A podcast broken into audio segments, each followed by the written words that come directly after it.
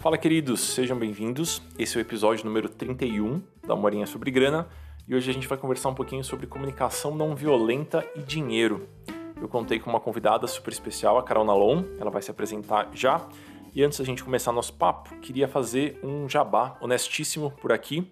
Hoje é dia 16 de março e no dia 6 de abril é, abro turmas para os meus dois programas de acompanhamento, o Dinheiro Sem Medo e o Finanças para Autônomos. Então, se você gosta da abordagem que eu utilizo por aqui, se você acompanha meus textos, os vídeos, enfim.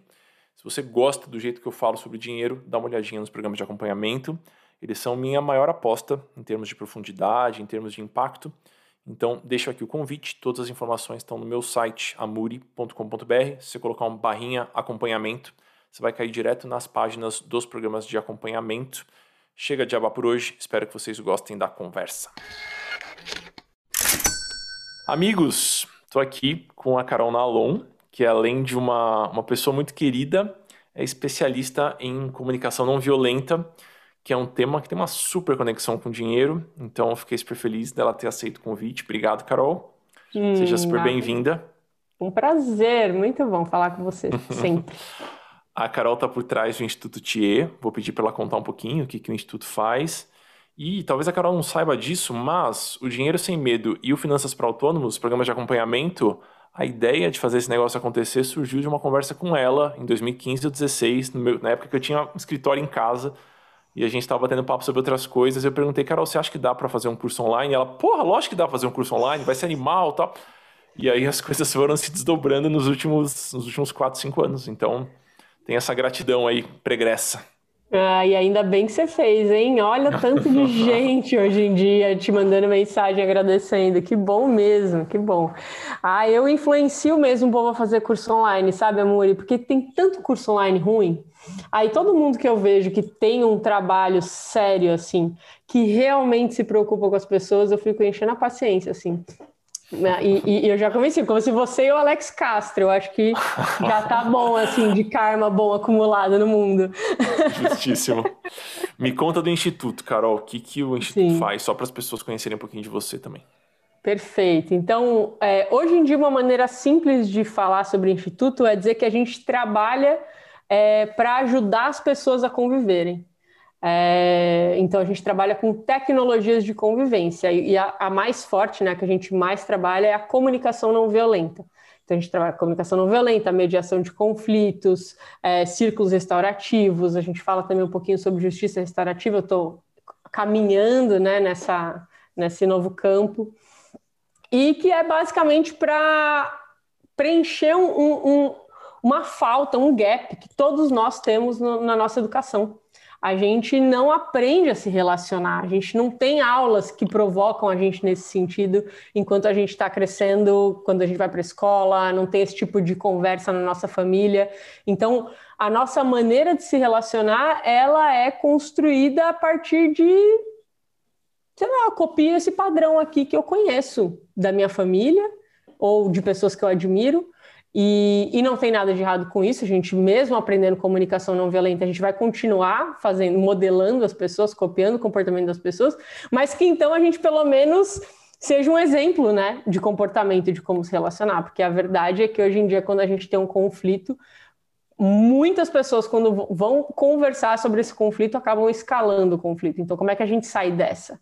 Como é que a gente tem conversas que realmente fazem a gente se conectar e chegarem a, a melhores resultados para esses problemas todos que a gente está tendo que resolver. Deixa eu te perguntar uma coisa, deixa eu te contar uma coisa. Na primeira dobra do meu site, assim que a pessoa entra ali, né, ela vai ver uma frase.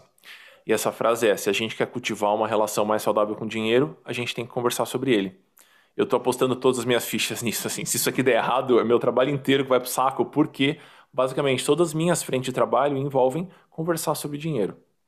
Uhum. E quando a gente fala sobre conversar sobre dinheiro, é, parece algo um pouco mais simples do que é de fato, né? Porque parece que é só a gente começar a falar, ou então, eu ganho tanto, não, eu ganho tanto. N não é bem por aí, é colocar esse assunto na mesa de modo que, do jeito que ele foi colocado, vai favorecer com que as pessoas se coloquem em posições mais favoráveis, mais justas, mais igualitárias, em pontos de, de fala que, que, que conversam, que se conectam mais. Isso não é um uhum. negócio fácil. Então, uma coisa que eu, que eu vejo bastante, que eu, um desafio que eu enfrento bastante é como é que a gente conversa de dinheiro da maneira mais favorável possível. Uhum. E aí eu fico curioso de entender quais são os principais elementos da comunicação não violenta e como é que a gente faz a ponte disso com as nossas conversas sobre dinheiro. Eu uhum. tenho alguns experimentos que eu faço por aqui, mas é de uma maneira super atropelada e intuitiva. É o que eu vejo que está funcionando, né, na maior parte dos cenários. Mas queria discutir quais são os, os principais pilares, se você tivesse que dar pequenos conselhos sobre comunicação não violenta, o que está por trás dessa história, para a gente poder uhum. aplicar numa conversa sobre grana. Uhum. É, eu acho que a dificuldade é porque mexem uns pontos nossos, assim, né? Oh. Do... Que a gente nem imagina. Na verdade, eu nem sei nomear. Eu falaria ego, mas acho que é, sei lá, é até mais do que isso. É... E, e, eu não sei uma fórmula assim que todo mundo poderia fazer, mas eu sei de dois grandes desafios que eu enfrento quando o assunto é dinheiro. Um que é meu relacionamento amoroso e o outro que é na minha empresa. Então, tem pessoas que trabalham junto comigo na TIE, como é que a gente decide é, como que vai ser a comissão, né? Então, tem a Ju Portas e a Ju Caldeirão que trampam comigo. E, cara, para mim funcionou muito bem desde o início tá aberta para saber o que, que era importante para essas pessoas. Então, para as pessoas que trabalhavam comigo, eu perguntei para elas: bom, eu tenho uma ideia aqui de quanto que eu acho que seria legal, justo da gente pagar, da gente ter como esse acordo. É, e eu, eu descobri que, inclusive, o que se praticava no mercado com pessoas que, que vinham replicar curso. Então, se eu tenho uma empresa, eu tenho um curso que eu ofereço e eu contrato um consultor para aplicar um curso, o valor que, que você ganhava para fazer esse curso e o valor que você pagava para o consultor era tipo irrisório, assim. Era já um valor muito bom para o consultor, mas comparando com quanto você ganhava. Então eu já meio que comecei falando assim, vai ser três vezes mais, no mínimo. É, uhum.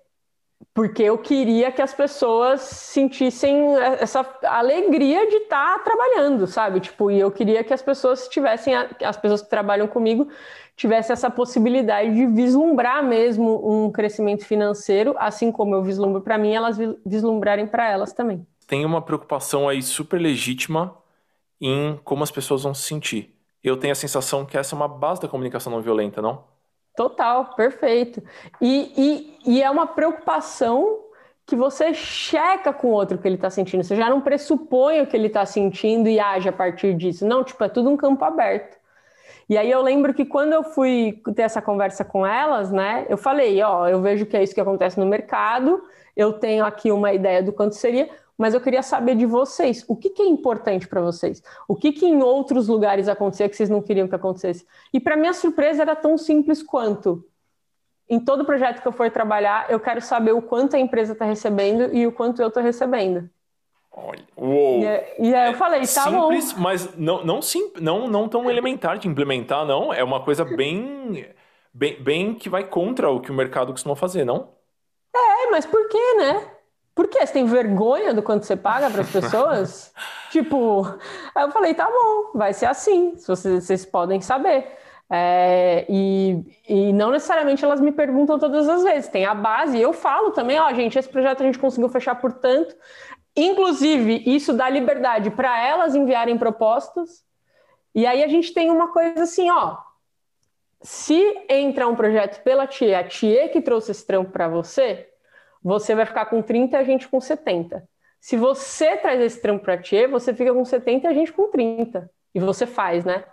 Entendi. É, é uma porcentagem muito diferente assim do que é praticado no mercado, mas é o, é o que está deixando a gente feliz. E é também o, algo que a gente consegue fazer, porque na TIE a gente só tem três salários fixos o meu, da Dani e do Pedrinho. Então, eu também não estou aqui me esnobando, falando que todas as empresas podem trabalhar com essa porcentagem, porque senão as contas não seriam pagas, entendeu? Uhum, então, uhum. é só assim, o que funcionou dentro dessa realidade do que é possível fazer. É, e... mas é que eu acho que é uma preocupação muito legítima com, com o que a outra pessoa está pensando, o que, que ela está pressupondo, o que, que ela está sentindo. E se a gente conseguir ter um mínimo disso nas nossas conversas sobre grana, mesmo com um companheiro amoroso ou com a família, com o pai, com a mãe, me, me parece que abre um mar muito muito interessante para que a pessoa se coloque também e para que a gente chegue numa posição que é mais confortável para todo mundo. Exatamente, exatamente. E assim, o que você espera de mim, né, em, em termos de, de, grana, assim, se eu ganho menos ou, você, ou eu ganho mais, o que exatamente te deixaria confortável? Que atitudes minhas te deixariam confortável em relação a isso? Porque, tipo, eu por muito tempo fui a, a namorada que não tinha dinheiro. E aí eu lembro que é, quando eu tinha 22 anos, eu comecei a namorar uma escritora de 40 anos que tinha dinheiro. E aí eu ficava assim, ah, vamos viajar, vamos para um camping. E aí ela, tipo, olha, vem cá, não. eu vou pagar e tá tudo certo, tá? Eu queria que você aceitasse, assim, tipo, eu não quero. E, e ela falava de um jeito muito legal, que era, ó, oh, aceita que eu tô te oferecendo, eu tenho certeza que uma hora isso vai mudar, né? E foi muito legal, assim, aprender também a receber, porque antes as outras namoradas eu levava pro camping mesmo, sabe? E aí. e aí foi muito legal ter tido esse relacionamento, que daí eu aprendi também. Falei, cara, o dia que eu tiver um relacionamento que eu for a pessoa que tô com mais dinheiro, também conseguir conversar como ela, sabe? E ser esse apoio para outra pessoa. Tipo, tá tudo bem, vamos, vamos aí, vamos crescer juntas, né? Sabe uma, uma birra que eu tenho com a comunicação não violenta, abrindo meu coração para você, que eu não sinto no seu trabalho e é por isso que eu fiquei com tanta vontade de chamar para conversar aqui. Eu acho que a, a comunicação não violenta se popularizou muito e para muitas pessoas é simplesmente falar manso ou responder com perguntas. E aí eu quero morrer quando eu vejo essas coisas acontecendo. Ah, sim.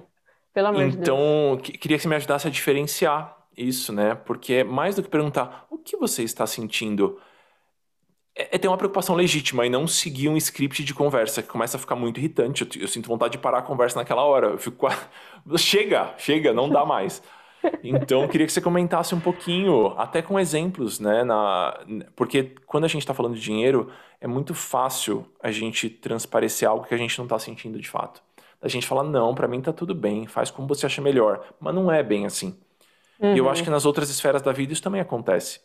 Então, eu queria discutir um pouquinho nessa, nessa diferenciação do que é uma comunicação não violenta que gera resultado, que é positiva de fato, e só uma casquinha fofa, que a gente uhum. escuta muito por aí. No Instagram, Jesus, eu fico vendo toda hora essa história.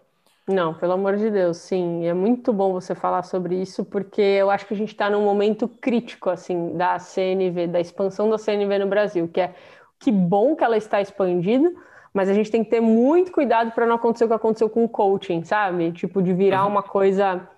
E eu acho que as pessoas esquecem que, assim, o Marshall Rosenberg, que foi o cara que criou a CNV, ele queria sim apoiar as pessoas a terem melhores conversas, a conseguirem usar uma linguagem que favorece a vida, com o objetivo de que a vida de todas as pessoas se torne melhor. Isso inevitavelmente passa por justiça social. E tem gente que acha que não, que a CNV é só para ter melhores conversas aqui. E que então, quando o ah. assunto começa a ficar um pouquinho mais tenso, porque não tem como falar de justiça social e não tensionar um pouco né, o, o, o, as conversas. Aí as pessoas já acham que não, entendeu? Que a CNV tem que ser uma coisa sempre agradável. Se você não me agrada, então você não está praticando CNV. E aí a pessoa esquece que, cara, por que, que o Marshall deu esse nome? Comunicação não violenta porque ele queria honrar o princípio da não violência, né? E o princípio da não violência esteve aí, fez história no mundo, né? O Gandhi, ele falava, o contrário da não violência não é só a não violência, é também a submissão. Então, tem uma, uma parte da, da comunicação não violenta que é agir com uma compaixão feroz, é tipo você saber que não dá para mudar tudo, não dá para mudar os outros, não dá para consertar o mundo, mas nem por isso você vai deixar de fazer o que você faz, entendeu? Eu é muito engraçado assim, eu me posicionei nas eleições de 2018, continuo me posicionando sempre, estou me posicionando quase todos os dias em relação ao que está acontecendo na pandemia. E eu percebo quanto isso ainda é, surpreende as pessoas. Elas acham que eu tinha que olhar tudo com é, sabe, relativizar, não, veja bem. Cara, eu não demonizo as pessoas que eu estou criticando. Eu acho que isso é uma coisa importante, assim. Só que por eu praticar CNV não quer dizer que eu não vá criticar. E aí, nas nossas relações, eu acho que a gente precisa ter essa autenticidade também. E não confundir a autenticidade com falar tudo o que a gente pensa, porque eu acho que é aí que está o pulo do gato. Ah. Né? Porque falar tudo que a gente pensa é só distribuir um monte de julgamento. Então, em vez de virar para o outro e falar, cara, você quer controlar tudo que eu faço, você quer saber quanto eu ganho, você que está me sufocando, né? Que é as coisas que a gente faz. É tipo olhar e falar, meu, é difícil para mim quando você, quando você me pergunta quando eu, quanto eu ganho. É, eu fico na dúvida, assim, em que pé que já está o nosso relacionamento, como é que a gente vai dividir as coisas, eu queria saber o que, que você espera de mim. Eu fico extremamente confusa e, e meio desconfiada, assim, de para onde a gente vai. Então, eu queria saber o que, que você quer com isso. Sabe? Então, parar de julgar os outros e falar um pouquinho mais da gente, mas falar, ser autêntico. Sim.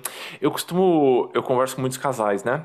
E isso é, existe essa dúvida, porque a gente não aprendeu a falar dinheiro em casa, a gente não aprendeu a falar dinheiro na escola. É completamente esperado que quando a gente está numa relação amorosa, essa, essas primeiras perguntas choquem. Tipo, porra, você está me perguntando quanto eu ganho, eu talvez nunca tenha falado quanto eu ganho para ninguém. Uhum. Então, acho que expressar esse espanto é algo, é algo aceitável, desde que a gente faça com algum, com algum carinho, com algum, alguma sensibilidade. E aí eu fico em dúvida, porque eu sempre sugiro para as pessoas criarem algumas situações de teste. Eu vou te explicar como é que eu costumo fazer isso e você me fala se é uma técnica que você vê funcionando por aí. Por exemplo, tá. um casal que não conversa sobre grana e não divide conta e um não sabe quanto o outro ganha e um não sabe quanto o outro paga, sei lá o quê ao invés da gente simplesmente juntar esses mundos financeiros, que não é uma situação fácil, né? Você vem de um, de um monte de caraminholas, aprendeu a lidar dinheiro de um jeito, e eu vim de outro lugar, tive outra criação, tive outros traumas, e a gente está junto agora numa relação. Uhum. Então, não é elementar juntar tudo. Então, uma coisa que eu percebo que funciona é criar algumas situações menores em que a gente pode ir testando e começar essas conversas de maneira um pouquinho mais gradativa. Viagens são ótimas para isso. Então, ao invés de a gente começar a dividir as contas da nossa vida toda de uma vez só, a gente vai tentar planejar uma viagem juntos, ou um final de semana juntos, ou essa pequena área da nossa vida juntos, e aí, com base nos nossos achismos acerca do que o outro está pensando, ou como o outro lida com grana aqui, a gente vai extrapolando para a nossa vida como um todo. Então, criar esse espaço um pouquinho mais controlado eu acho que é uma coisa boa. E eu queria uhum. entender se na comunicação não violenta isso é possível, porque às vezes é difícil mudar da água para o vinho de uma vez só, né? Uhum. Tudo que, que envolve acordos que a gente topa fazer está dentro da alçada da comunicação não violenta. Então, sim, super seria possível. E eu acho que essas dicas que você dá são fundamentais. Você sabe, né? Eu já recorri a você bastante para falar sobre isso e para decidir os acordos que eu ia fazer também eu tive um, um relacionamento que é, é, muito doido, né? Vou contar um pouquinho assim da minha história. Eu fui criada com a minha mãe falando: é, nunca dependa de homem nenhum, seja independente, faz seu dinheiro. Nanana. Aí eu cresci e comecei a namorar com mulher. Meu Deus, eu aprendi a lidar com héteros, de repente eu não sou hétero. Ah! E só que eu tinha aprendido a não depender de homem nenhum, e agora eu não ia depender de mulher nenhuma também, entendeu? Então eu tinha essa cabeça que eu acho que a galera da nossa geração assim tem, que é muito individualista, né? É, e, e, e, um relacionamento anterior que eu tive, eu, meu, foi muito difícil, porque era uma pessoa que vinha de um, uma criação que é os pais dividiam tudo desde que eles tinham 15 anos, sabe? E conquistaram muitas coisas. E ela quis dividir tudo. E a gente fez um esquema de pá. A única coisa que a gente tem é uma conta conjunta.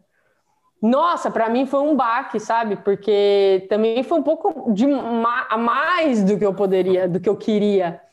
E aí, beleza, não, não foi por isso que a gente terminou, óbvio, mas terminamos. E aí depois eu pensei, cara, isso é uma coisa que eu não quero. E aí eu fui aprendendo, e aí você dá uma dica, né, além da viagem, quando a dica vai evoluindo, que é, cara, tem uma conta conjunta e tenho também as contas de vocês individuais, né? E, e esse é o esquema que melhor funciona para mim, é o esquema que a gente faz hoje, é, considerando as devidas proporções de quanto cada uma ganha. E eu acho que é muito legal, porque daí você tem um plano conjunto e tem também uma autonomia sua, você consegue ter as duas coisas, né? E de novo, acho que não é o que funciona para todo mundo. Eu conheço gente que está 15 anos juntos e que tem tudo separado e estão aí juntão, beleza. É, assim como essa minha ex provavelmente tem tudo junto com a pessoa que ela está hoje e está lá felizona, casada, feliz. Então, acho que não é uma regra, mas funcionou muito bem para mim. E eu, e eu acho que tem uma legislação, né? Que se você casa com alguém ou se você passa de não sei quantos anos, você já está numa união estável. E tem uma legislação que fala: meu, meu filho, depois de tanto tempo que você está junto com a pessoa, tudo que tem de entrada você vai dividir com essa pessoa.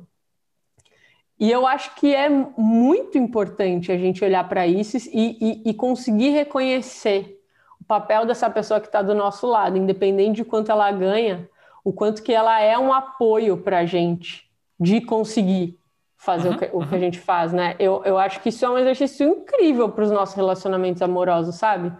De conseguir reconhecer isso, assim. E é algo que eu tenho conseguido fazer que eu estou muito feliz, assim, sabe? De olhar e falar, pô, tipo, Gabi e eu, a gente deu entrada num apartamento. Eu estou muito feliz que esse apartamento, se um dia a gente separar metade meu, metade dela, sabe? Então você ficar em paz com isso, assim. Uhum, uhum. É, eu, esse tema é, me é muito caro e é muito interessante porque eu, eu tô falando de um lugar muito privilegiado, né? De homem hétero branco.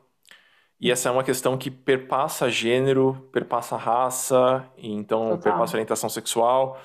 Então, vou deixar nas referências aqui do podcast uma, algumas pesquisas e alguns materiais produzidos pelo pessoal do Think Olga sobre economia do cuidado que é sobre de que forma que a gente valoriza as outras, as outras esferas da vida que, de certa forma, sustentam a esfera financeira e vice-versa. Uhum. Então, acho que é um tema que a gente pode super explorar também.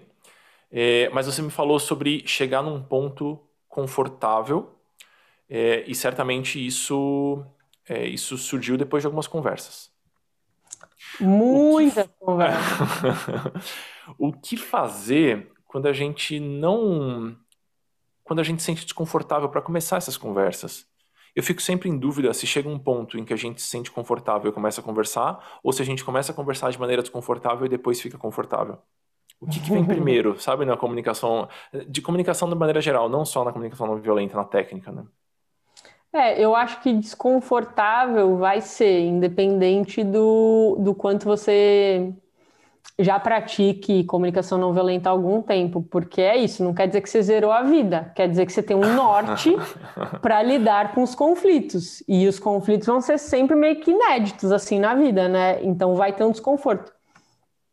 E eu acho que o conforto em si não vem nem de você ser fluente na CNV, mas de fato de conseguir chegar num ponto de compreensão com a outra pessoa, né? Aí que dá aquele ah, alívio.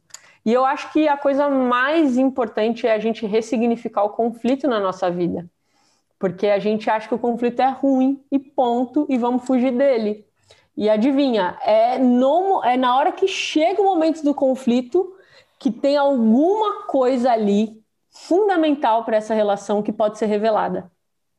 Então, se a gente para, respira, acolhe esse desconforto e olha para isso, putz, grandes chances de vocês darem um salto no aprendizado né, né, nessa relação. Eu tenho a sensação que a gente tem uma crença ingênua de que as relações boas são aquelas em que os conflitos não surgem, sabe? Ah, aquele Nossa, casal não é. briga nunca. Chances grandes de alguém estar se anulando naquela relação, não? Com certeza, com certeza. e não é que a gente vai caçar conflito também, não, sabe? Mas é que, tipo assim, é impossível faz parte da vida. Então, se não, não tem conflito, se eles não têm que passar por nada, discutir nada, é realmente porque alguém manda e alguém obedece ali.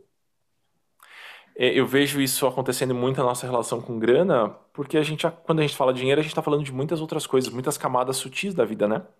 A gente está falando no que uhum. a gente acredita, nos nossos sonhos, nos nossos medos. Então, acho que é quase natural. Quando eu vou juntar os meus medos, os meus anseios, meus objetivos com os seus, vão surgir discordâncias ali. E eu acho que é, é, nesse ponto que começa a prática, sabe? Porque enquanto tá tudo é. bem, porra, lógico, todo mundo quer um relacionamento gostosinho, assim, maravilhoso, né? Com a parte boa da outra pessoa, todo mundo quer. o, o, Fred participou aqui do, do podcast também. E ele falou, bicho, relacionamento começa de verdade quando você começa a aceitar a parte podre da outra pessoa. Porque a parte gostosa, todo mundo quer, lógico que todo mundo quer. Exato. Então, eu acho que a comunicação não violenta, ela tem um papel muito... A comunicação, habilidades de comunicação de maneira geral, elas ganham muita importância quando a gente chega nesse ponto. Em que Sim. tá difícil de seguir de outra forma e que a gente tem pontos de vista claramente dissonantes. Exato. Eu falo para os meus alunos, eles querem me matar mas o momento da fisgada, o momento que fica. Uh, é aí que o exercício começa. Antes disso não tem, não, tinha, precisava fazer, entendeu? Ah, a gente tá lá se conhecendo, ai, vamos num restaurante tal, quero te levar num lugar, aí vai lá e paga, aí não tem, né? aí pronto, aí não tem o que conversar, entendeu? Mas de fato é onde a gente ganha maturidade, né? Começa a comer uns quilinhos de sal juntos, e aí começa a ter que conversar sobre o, o preço do sal, né? Justo, justo. E falando de novo sobre, sobre casais, as pessoas com quem você conversa, as pessoas que participam dos seus treinamentos, as pessoas que participam do caminho da comunicação não violenta, caminho da comunicação autêntica, perdão, uhum. elas trazem questões de dinheiro. E quais são essas questões, Carol, se é que elas trazem? Amor, você sabe que não é tão comum assim, ou talvez seja tão tabu que não seja as que elas falem comigo, assim. É, tem, tem, tem uma dificuldade muito maior do, dos casais de decidirem como que vai ser a educação dos filhos, sabe? Então, putz, eu, eu acredito nesse caminho, o outro acredita em outro caminho completamente diferente, assim, e aí como é que você chega num acordo, né? E aí é, é muito louco, assim, se falar, nossa, meu é, são valores tão opostos, né? Com certeza ia dar ruim na hora que os filhos chegassem. Aí eles estão com essa, com esse mega desafio para lidar agora. Que bom, em algum momento chegou uma conversa sobre isso. Foi só quando o filho já estava na hora de ir para a escola, né? É, mas conversa com dinheiro, cara, você sabe que eles não falam mesmo para mim, Amori? Ó, comigo falam bastante. né?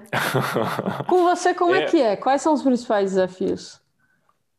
Existe uma questão de, de incômodo com o desinteresse do parceiro. É uma questão que sempre surge. A pessoa, no geral, mulheres. As pessoas, as mulheres participam dos programas e elas falam: meu marido não, ela, ele não, não se interessa por isso.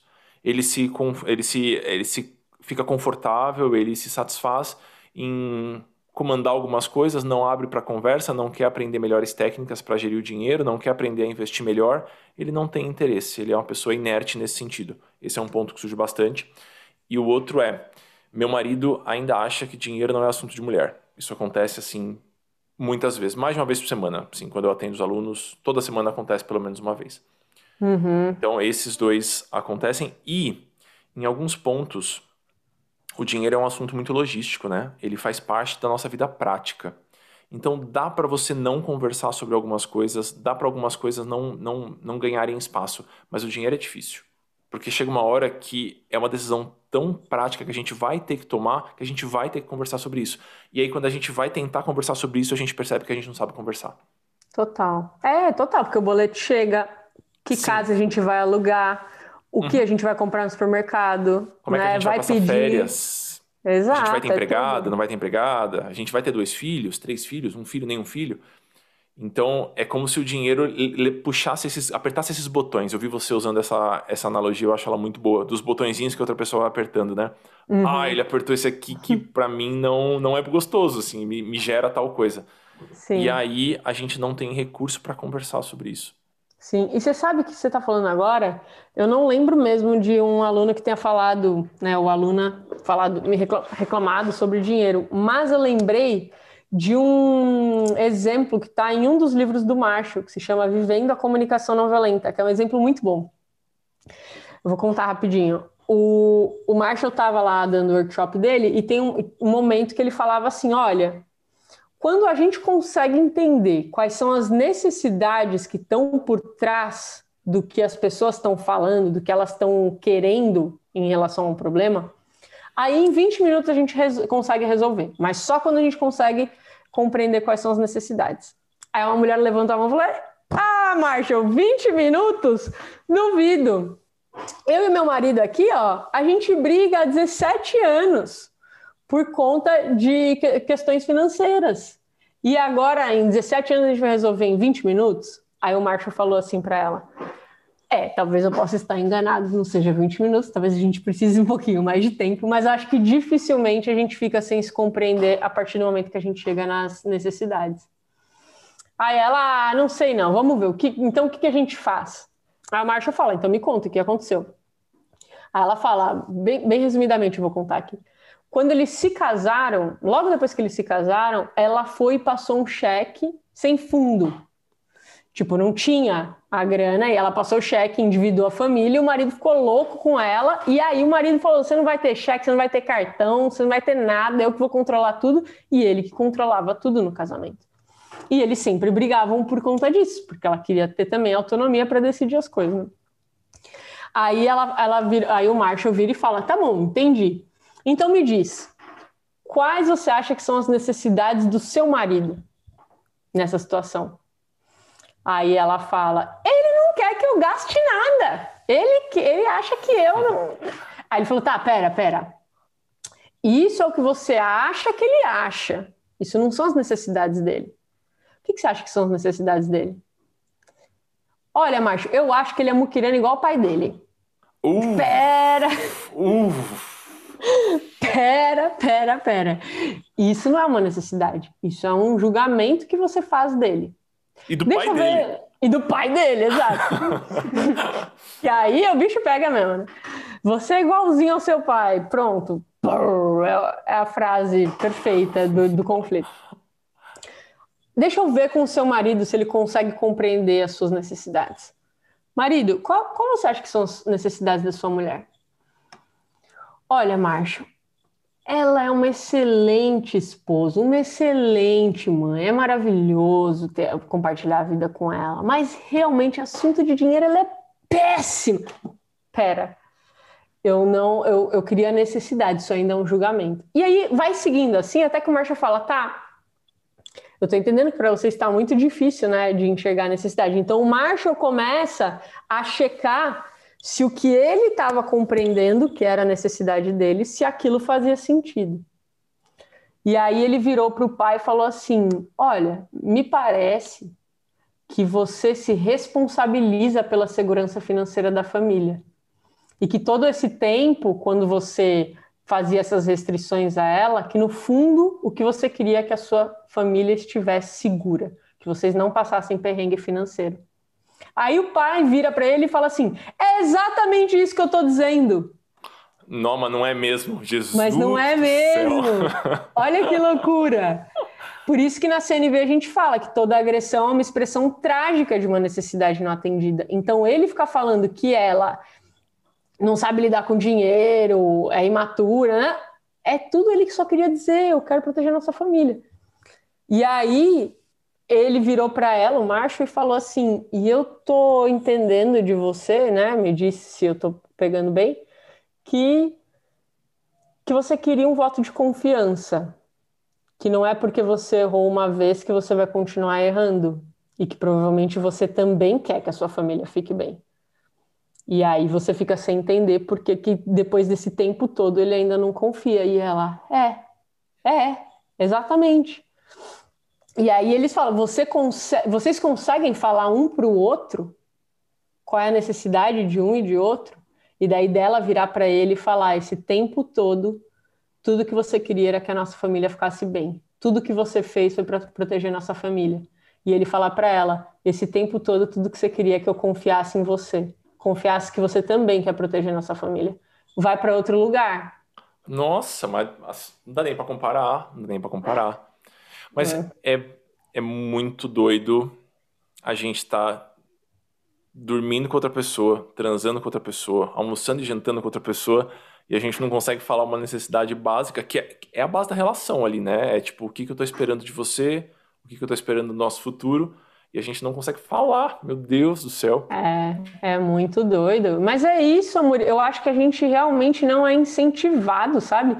Esse lance aí do, do gap na, na nossa educação, eu acho que é um negócio sério. Seríssimo mesmo, sabe?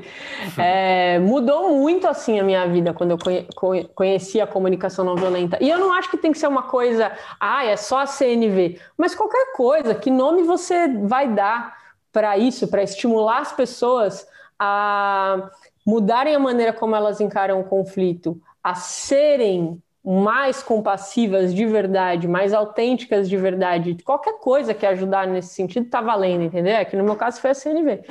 Mas eu acho que é muito importante, assim, porque senão a gente só vai se chateando com as coisas e engolindo e, e, e, vai criando esse ressentimento, sabe? Que vai intoxicando. É meio bizarro, assim, o quanto os casais competem.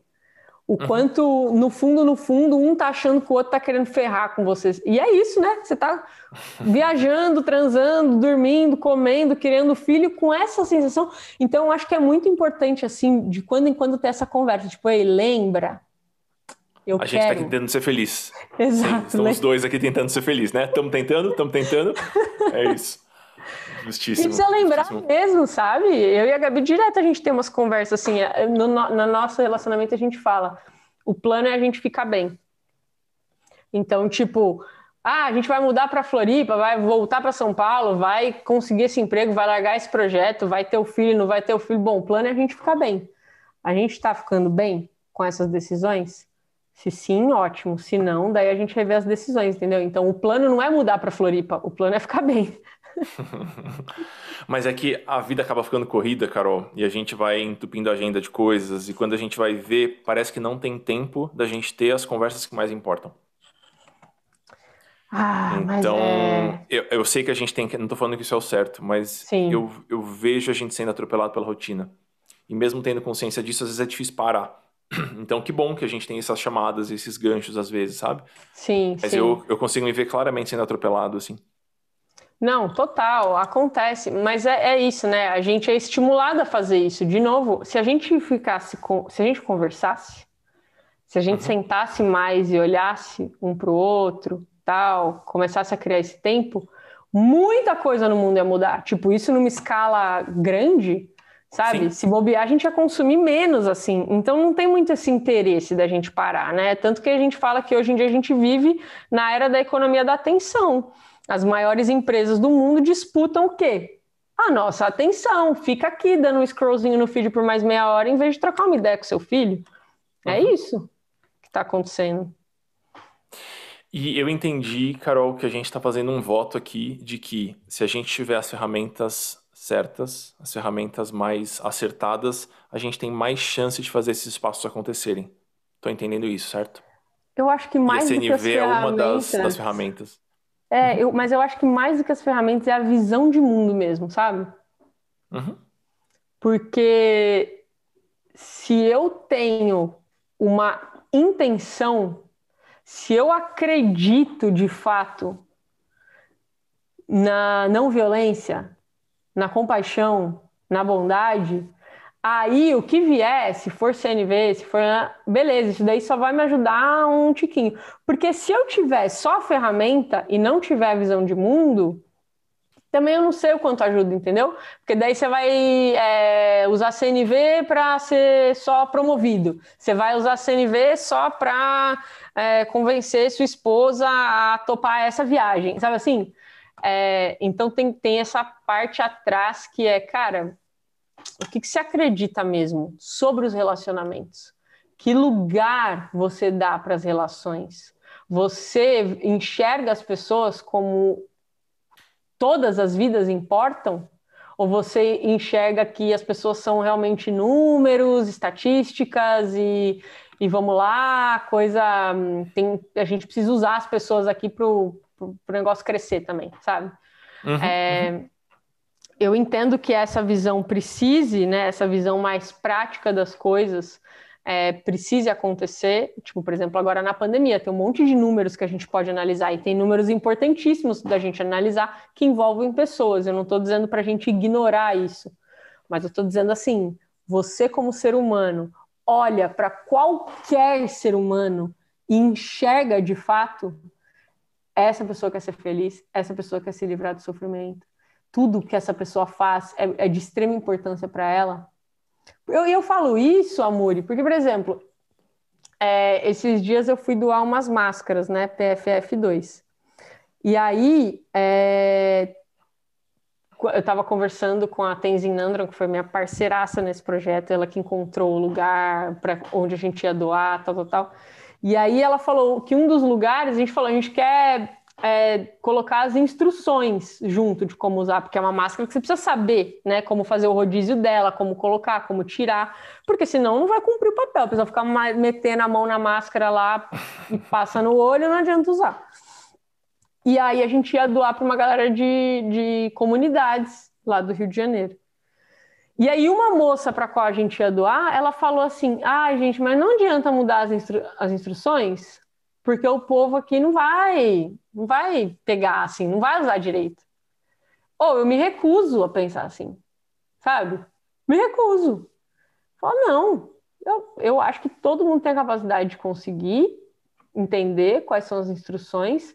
E se a pessoa não entender, usar errado, ou se entender e quiser usar errado mesmo assim, eu fiz a minha parte de olhar para ela como pessoa completa, capaz. Então eu acho que tem essa, essa coisa da visão mesmo, sabe? Que é você acredita na não violência como um caminho? Porque as pessoas ainda não acreditam. As pessoas ainda acham que o ser humano é por essência competitivo, que a natureza humana está na guerra, sabe? E, e tem um monte de coisas que construíram essa visão. Então, acho que se a gente muda isso, se a gente olha e fala, olha como o ser humano ama colaborar. Você entende? Assim, eu acho que está antes, porque se eu acho que é só uma ferramenta, cara, é muito mais profundo do que isso. É você olhar e falar assim: eu não vou mais achar que os caminhos violentos são uma alternativa. E a gente conseguir mudar isso dentro da gente para não olhar e entender que quem gritou mais ganhou a discussão é uma mega desconstrução. Uma mega desconstrução para a gente enquanto eu, sociedade, sabe?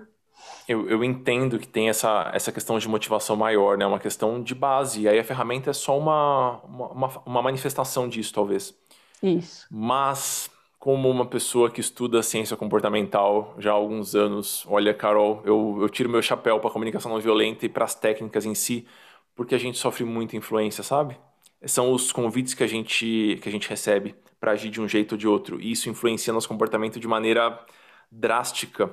Então eu entendo que tem uma questão basal, eu entendo que a CNV é uma ferramenta, mas que eu posso te dizer que tem ferramentas que fazem a gente acessar algumas questões mais profundas nossas que que parece que muda a nossa, nossa essência. Mesmo que lá no fundo a gente vai ser a mesma coisa, vai ser a mesma coisa, mas o fato da coisa ter sido apresentada assim para mim, ou dessa informação ter vindo assim para mim, faz com que minha postura seja outra, sabe? Revela o Não, melhor de sim. mim. O que você está dizendo então é que, tipo, a, a própria prática do método da ferramenta pode me levar até essa visão maior também. Pode, né? Talvez possa, pode me levar a, a, reconhecer uma essência bondosa. O simples fato sim. de que me foi apresentado de tal forma, sabe? Eu Perfeito. Tenho, eu, eu vejo isso acontecendo conversando com casais, assim.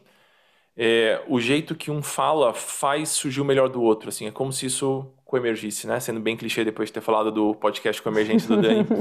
é, faz isso faz isso emergir também. Então, eu, eu acho uma ferramenta muito crucial, muito fundamental para que a gente possa acessar as partes mais luminosas de nós mesmos, assim. Sim, perfeito, perfeito. E você falou uma coisa muito importante o quanto uma pessoa praticando já né, um faz o negócio. Ali, Exatamente. Porque a gente dá o tom, né, nas nossas, a gente ajuda a dar o tom das nossas relações. Se a gente muda um pouquinho esse tom, o tom da relação muda. Carol, queria te agradecer muitíssimo por estar aqui uhum. comigo. Queria te pedir dois convites um convite para uma pessoa que quer saber um pouquinho mais sobre comunicação não violenta, um convite para quem tá, ah, eu quero 10 minutinhos para entender um pouquinho mais sobre isso, e um convite para quem está afim de mergulhar com um pouquinho mais de força e emenda com o seu trabalho também, faz seu jabá, convide as pessoas uhum. porque você está oferecendo que é tão bom. Maravilha! Então, para quem quer saber um pouquinho mais, lá no nosso site, que é www.institutotie.com.br, tem para você e tem maratona CNV gratuita. E aí são vídeos que eu gravei explicando um pouquinho os conceitos, o que é empatia, como demonstrar empatia, quais são os quatro passos da CNV, tem essa parte mais prática, né, é, que está bem interessante. E para quem quiser se aprofundar comigo, aí tem o Caminho da Comunicação Autêntica, que é um curso que eu ofereço é, duas vezes por ano, e tem um monte de outros cursos que quem acompanha a newsletter está sempre sendo convidado. Tem um monte de coisa que a gente faz com empresas também. Então, no site tem o para organizações. Mas quem quiser é, se aproximar mais até do trabalho do próprio Marshall Rosenberg, o Marshall já morreu, mas ele deixou o Centro é, de Comunicação Não Violenta, o Center for Nonviolent Communication, tem um site e eles fazem IITs, International Intensive Training, com facilitadores de todo mundo. É, acontece aqui no Brasil também. Então dá para quem, quem consegue né, falar inglês, dá para fazer os que acontecem fora do Brasil e para quem não fala inglês, fazer os do Brasil que quem traz para o Brasil é a Sandra Caselato e Yuri Haas e mais uma outra equipe de facilitadores muito legais. Então tem uma comunidade massa de facilitadores de CNV no Brasil. Conheçam o trabalho dessa galera também. É isso. Muitíssimo obrigado, Carol. Queridos, espero que vocês tenham gostado. Eu vou deixar todas essas referências que a Carol falou na, aqui embaixo no, na descrição do podcast. E é isso. Seguimos na semana que vem. Um abraço para vocês. Obrigada. Beijo.